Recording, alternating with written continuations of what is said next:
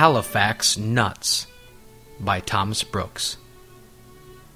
A man may be visibly holy who is not inwardly holy.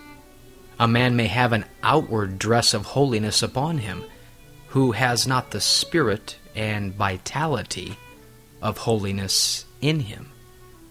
They say of Halifax nuts that they are all shells with no kernels. Just so, there are many who make a glorious show before men, who are abominable in the sight of God, who are gold in man's eyes, but dirt in God's sight.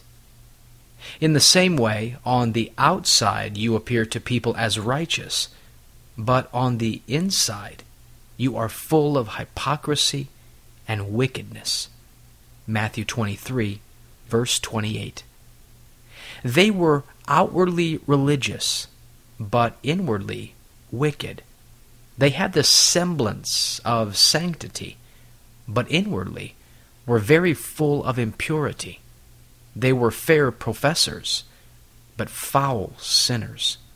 They were pious without, but impious within.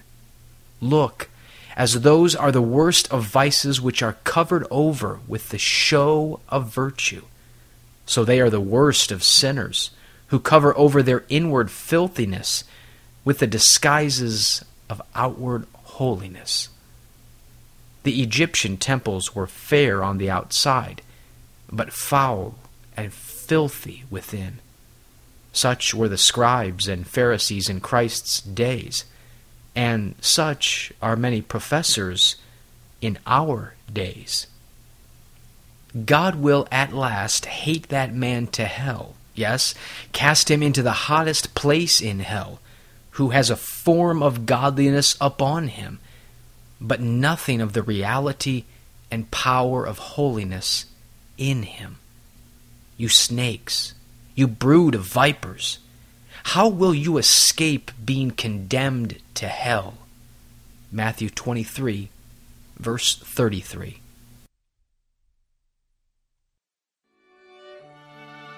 This Puritan devotional has been brought to you by Grace Gems, a treasury of ageless sovereign grace writings please visit our website at www.gracegems.org, where you can browse and freely download thousands of choice books, sermons, and quotes, along with select audio messages.